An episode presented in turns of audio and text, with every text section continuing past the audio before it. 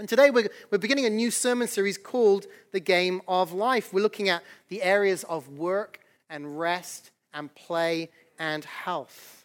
But we want to begin by looking at what does it mean to live, to truly live. You see, I think that sometimes we think that life is pure chance, that it just happens and we just deal with it. But actually, I think there's more to it than that. I think, much like those games that require skill and strategy, sometimes you, you just have to deal with the hand that's dealt with you and make the most of it in the midst of difficult circumstances sometimes, and still seek to be someone who is seeking to play the game, if you will. Now, many people have pondered this question of what does it mean to live, to truly live. So, I want to begin with a little bit of a game. It's a, it's a life quiz. And if you uh, let me know if you think you know the answer. Which movie character said this? My mom always said life was like a box of chocolates.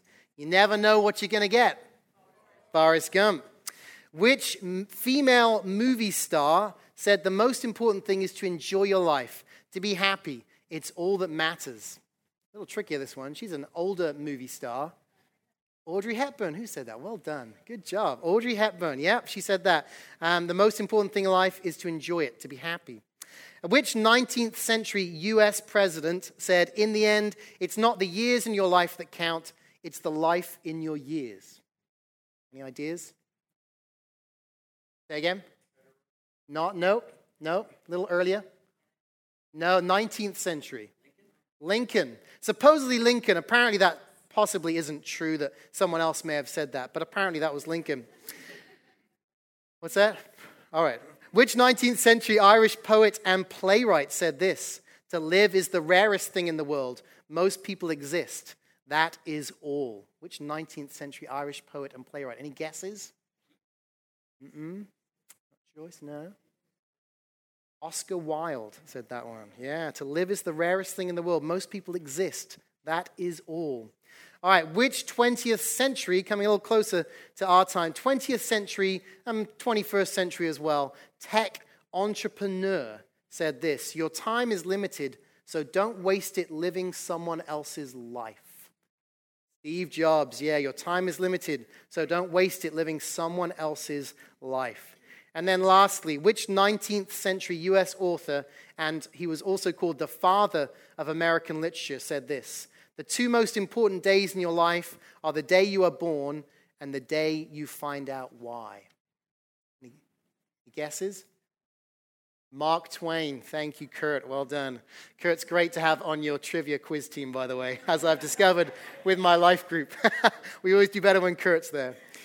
All right, so lots of different ideas about what life is about from the world. And you know, I think for most people, and you get a sense of this in some of those quotes, to live life to the full is to cram as many experiences into your life as possible.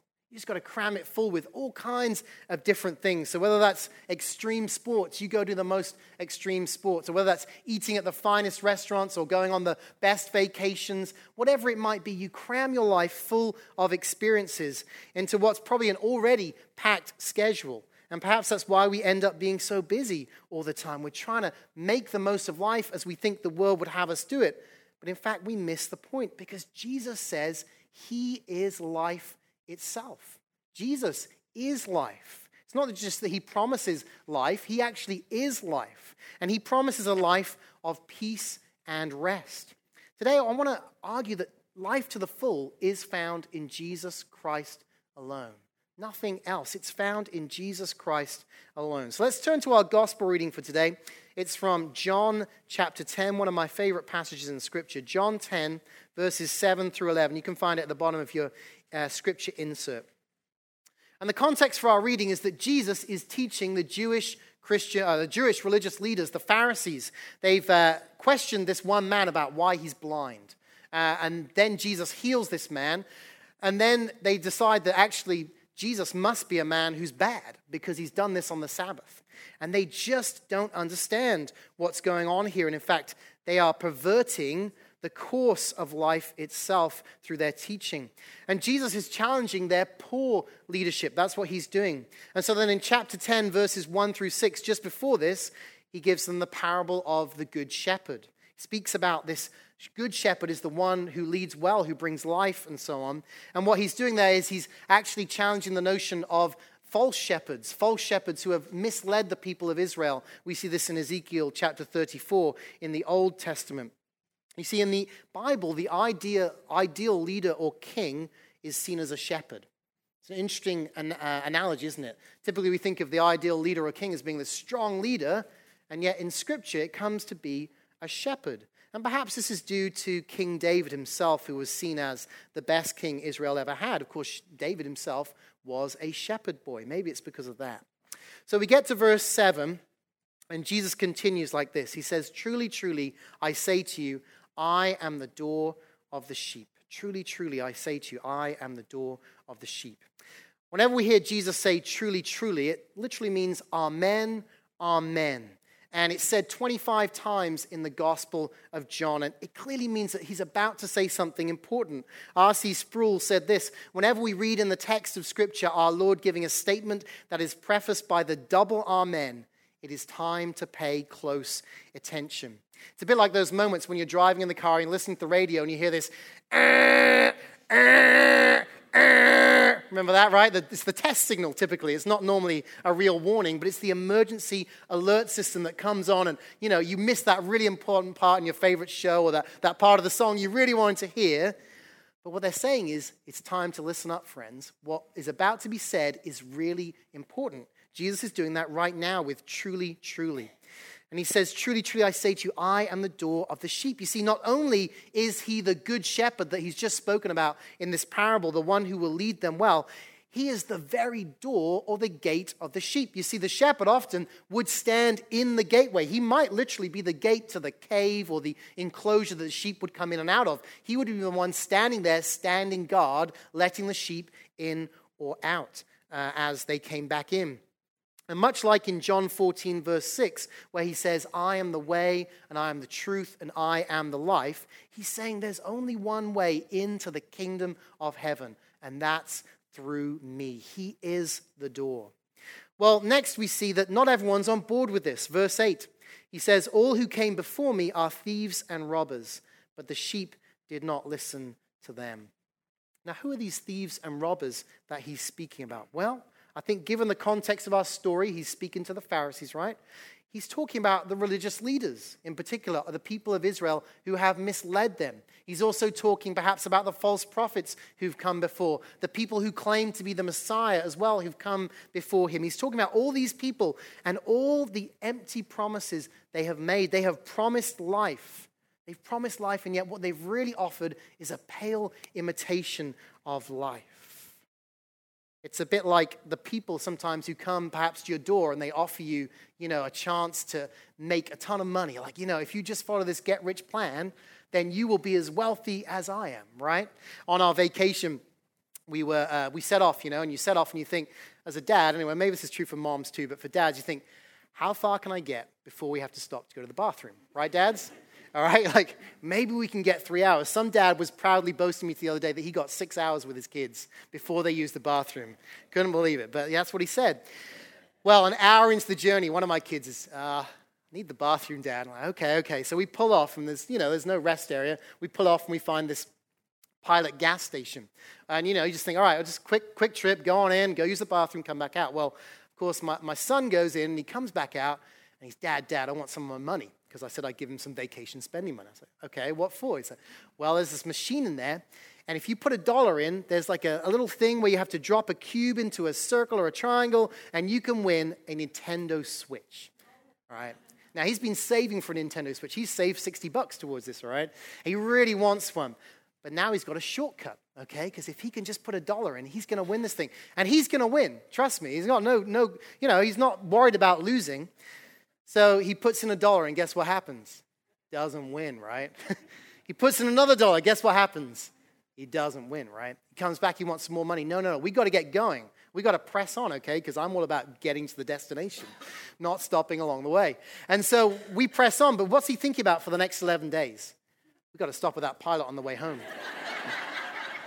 we got to find the same pilot just so I can get this Nintendo Switch. And he even saves $12 of his $25 of holiday spending money just so he can spend it at that place. So we, we're driving back, right? And uh, I see a sign for Pilot, and uh, it's, it's with a, a, Wendy's, and I think, no, it was with an Arby's. So I drive on by, and he's like, Dad, that was the one. I'm like, oh, no. I'm like, well, we're not turning around. And he starts to make a fuss, okay? So Melissa and I are just looking at each other go, well, you know what? I think it's worth the 10 minutes of our journey to teach him this lesson that these things are rigged. Okay, you're about to waste $12 of your money. We said you could save it towards the switch. So we turn around, we do a U turn, we come back, we take that 10 minutes, we get $12 in cash, dollar bills from the, you know, the checkout clerk there, and we go up to the machine and we feed in dollar by dollar by dollar by dollar, getting down to the last one. Dollar goes in. Do you think he wins? No, does not win the Nintendo Switch. Promised so much, didn't it? Promised so much, and yet it failed to deliver because it was rigged against him. All of these different promises that we hear in our lives are rigged against us, friends. They're not set up for us to, to win, if you will. These people who deliver these promises, it's really about them and their needs. And the same was true for the Israelites, the religious leaders, the false prophets, the messiahs. These people were not offering them life, they were seeking to advance their own agenda. Well, who are the sheep? They're those who listen to God. Much as we were trying to encourage Caleb to listen to us, to hear our voice, he could not hear them for all his wants and desires he wanted that he wanted fulfilled. But the sheep are the ones who listen to God, and they're the ones who follow Jesus. They hear his voice and they choose to respond and to follow him. It's as simple as that. And there are good results to this. Look at verse 9. He says, I am the door. He's repeating that point again, isn't it? If anyone enters by me, he'll be saved and will go in and out and find pasture. Jesus reiterates that he's not just the shepherd, but he is the very entrance to life, the only entrance to true life. And those who enter by him will receive two incredible blessings. Number one, they will receive salvation, friends.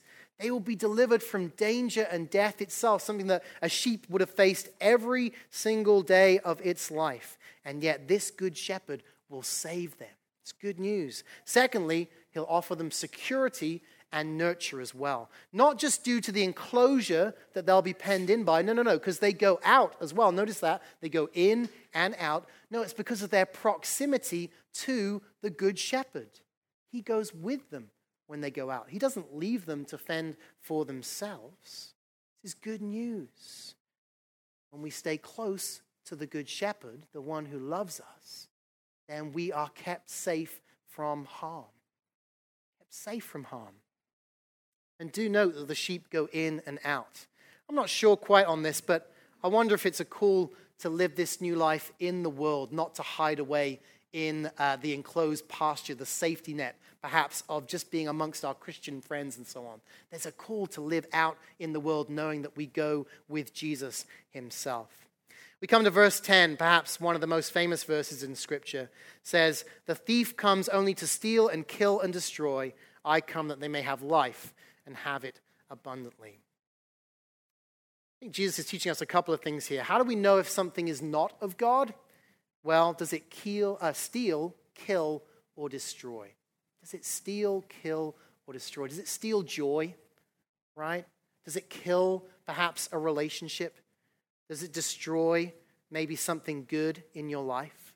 It's probably not of God, friends. Probably not of God. Whatever it might be that you're being tempted to do, it's probably not of Him. You see, Jesus promises life abundant or life to the full. He's not seeking to steal, kill, or destroy. No, he's offering the eternal life of his kingdom beginning right here, right now, today, in this place. And it's glimpsed briefly in Eden, isn't it? We see that at the beginning with Adam and Eve. They're living in this incredible place, this beautiful place with this wonderful purpose to life and so on.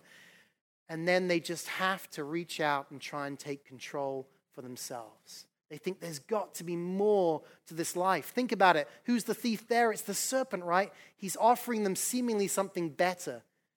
And yet, it's not, is it? And then we see it in a vision in Revelation as well. This life abundant, it's good. It's the life which we were created for. It's why we long for more than this because we know that, yes, we can live the abundant life now, but so much of this life is not how things were meant to be. And so we have this yearning deep within our hearts for something more. We want more than a life filled with experiences or success or fame or money, etc., etc., what the world has to offer. And we want more than the false claims of prosperity in this life that the church sometimes offers, saying, if you follow Jesus, everything's going to be great. Don't worry. It's all good. You'll have money. Uh, again, similar to the claims of the world. We want more than that. And what is this life to the full that we're yearning for? Well, I think it's, it's a life of contrast. It's a life of contentment versus covetousness. First of all, a life of contentment, being content with what God has given us. Think of how many things have been stolen or killed or destroyed because we were longing after things that were not ours to have. It's a life of faith and trust versus fear and anxiety. One of the great things that steals joy is fear and anxiety. God longs for us to trust Him, to put our faith in Him, to walk closely with Him, the Good Shepherd, each day, not worrying about tomorrow, what tomorrow will bring, but trusting that He's got it, friends. It's also a life of walking closely with the Lord. We were not meant to walk this life on our own. Number one, we're meant to walk with the Lord. It's not a solo life where I go, I've got this, God, don't you worry. It's also a life of healthy self love versus poor self image or ego, perhaps. Healthy self love, having a right idea of who I am and whose I am in God's eyes, that I'm a dearly loved child of His, walking freely as His and His alone. It's not that, uh, that I'm the one who's in charge. No, that's not the case. And I'm not the best thing there is in the world either, okay? It's that I am His and I am loved by Him. And it's a life of love as well versus a life of likes. You know what I mean? It's a life of love versus a life of likes. It's very easy to click a like on Facebook, right? I always kind of judge it. Should I do a like? Shouldn't I do a like? And normally I'm like, if they've got 100 likes, I'm not going to bother. If they got three likes, maybe I'll bother so they feel better about themselves. That's kind of how I judge this, right? A life of love, which means sacrificial involvement, getting beyond social media and getting into people's lives and loving them well, friends. Costly. You and I are called into costly community. And that's hard. Don't be someone who's constantly distancing yourself from others, particularly in the body of the Christ. If you don't know other people in this room, then I have a concern for you. Why is that? Why do you distance yourself? Get to know, uh, to know others and be known by them. That's what Jesus is calling you into in this life to the full. It's also a life of worship versus pride. It's saying, God, you are so good and so great. And not having yourself on the throne, but putting Him on the throne. It's a life of generosity versus greed. It's a life of saying, everything I have is God's. I need to give away as much of it as I possibly can. Just give it away. Give it away. Don't hoard for myself. Give away. Share with others what He's given to me. It's a life of grace versus perfectionism. You know, it's a struggle, isn't it, for many of us? We want things to be perfect in our own eyes. Yet God says over and over again, I've got grace for you. Because when we're perfectionists, we fail, right? We fail over and over again. The good news is Jesus says, I have grace for you. I have grace for you. Fill your life with my grace. It's a life of forgiveness versus bitterness. Being willing to say, I forgive you. I don't hold that grudge against you. I forgive you. I let go of this thing that I could perhaps rightly hold on to. But I forgive because Christ has first forgiven me. And it's a life of obedience versus experience. The world says experience as much as you possibly can. And experiences aren't bad, my friend, uh, friends. I had a, some great experiences on our vacation. But ultimately, I'm called to obey, called to a life of obedience, trusting Him and following Him and living out His plan for me. And friends, it's so much more. It's so much more than even all of this. But it's not something that we can achieve through our own willpower, which brings us to the final verse the cross. Verse 11 I am the good shepherd. The good shepherd lays down his life for the sheep.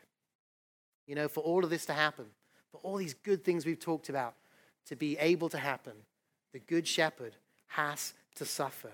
You see, in first century Palestine, being a shepherd was a particularly dangerous job. It was a dangerous job, not something that was easy or easily done. And Jesus here is predicting his death on the cross and how he's going to save his sheep, right? He's saying, I'm willing to lay down my life even on the cross. And we only get to live, to truly live, friends, because one man died. The God man himself died on the cross, the perfect sacrifice. We cannot save ourselves, and so he saves us. The Good Shepherd goes to the cross. We are prone to wander, and therefore we're lost without him, and yet he chooses to save us. The cross and resurrection of Jesus make the way for us so that we can know this life to the full. And the great paradox of the Christian life is that in order to live, we too must die. In order to live, we too must die. Did you notice our reading from Galatians? Well, through the law I died to the law. This is Paul speaking, so that I might live to God. I have been crucified with Christ. It is no longer I who live but Christ who lives in me. And the life I now live in the flesh, I live by faith in the Son of God who loved me and gave himself for me. Jesus dies, and he calls us to die too. Come and die to yourselves. Take up your cross and follow me in order that you might have life, the life abundant. As we come to a close, I wonder if you've heard the voice of the Good Shepherd. Have you heard his voice speak to you? Or do you just hear the thieves and the robbers drowning it out, perhaps? You know, he speaks today. He still speaks. He speaks through his word. He has spoken today to us by his word. He speaks through people, through those in our lives that we allow to enter in, other Christians that we allow to speak in our lives, whether in our life groups or beyond. He speaks through prayer. He speaks often in that still, quiet place. That's why it's so important that we find that still, quiet place each and every day. He speaks also through circumstances. If we're willing to listen and to look, we need to learn to discern, though. Learn to discern is it his voice or not? I wonder what might be drowning out his voice for you today. Is it busyness, being too busy? Is it laziness? Just I can't be bothered to listen. Is it apathy? I'm just not even sure he speaks, so I'm not going to bother. Is it perhaps an inability? I don't know how to listen. Then reach out and learn. And we have to be wary of the thieves and robbers that would seek to mislead, whether they're religious or political leaders, whether they're advertisers or entertainers, whether they're educators or good communicators. Anyone that would offer life through anything apart from Jesus Christ is actually offering a pale imitation, be it via money or experience, be it via education or sports, entertainment, food, drink, substances, sex, success, whatever it might be, even though many of those things are good things, if they get raised above Jesus Christ Himself, then they miss the point and that will fall flat on its face. This week, I want to encourage you, friends, choose life over a pale imitation. Choose life. Psalm 16, which we heard earlier, says this I have set the Lord always before me. Because he is at my right hand, I shall not be shaken. Therefore, my heart is glad and my whole being rejoices. My flesh also dwells secure, for you will not abandon my soul to Sheol, or let your Holy One see corruption. You make known to me the path of life. In your presence, there is fullness of joy. At your right hand are pleasures forevermore. See, this is much more than a game, and it's certainly not all down to chance. The Lord walks with us, and He shows us the very path of life itself. Let us pray. Come, Holy Spirit, we long for you to lead us and to guide us. Lord, would you speak to us today? Would you help us to hear your voice? Help us to discern the way of life rather than the way of death. Lord, we choose life to the full, life in abundance.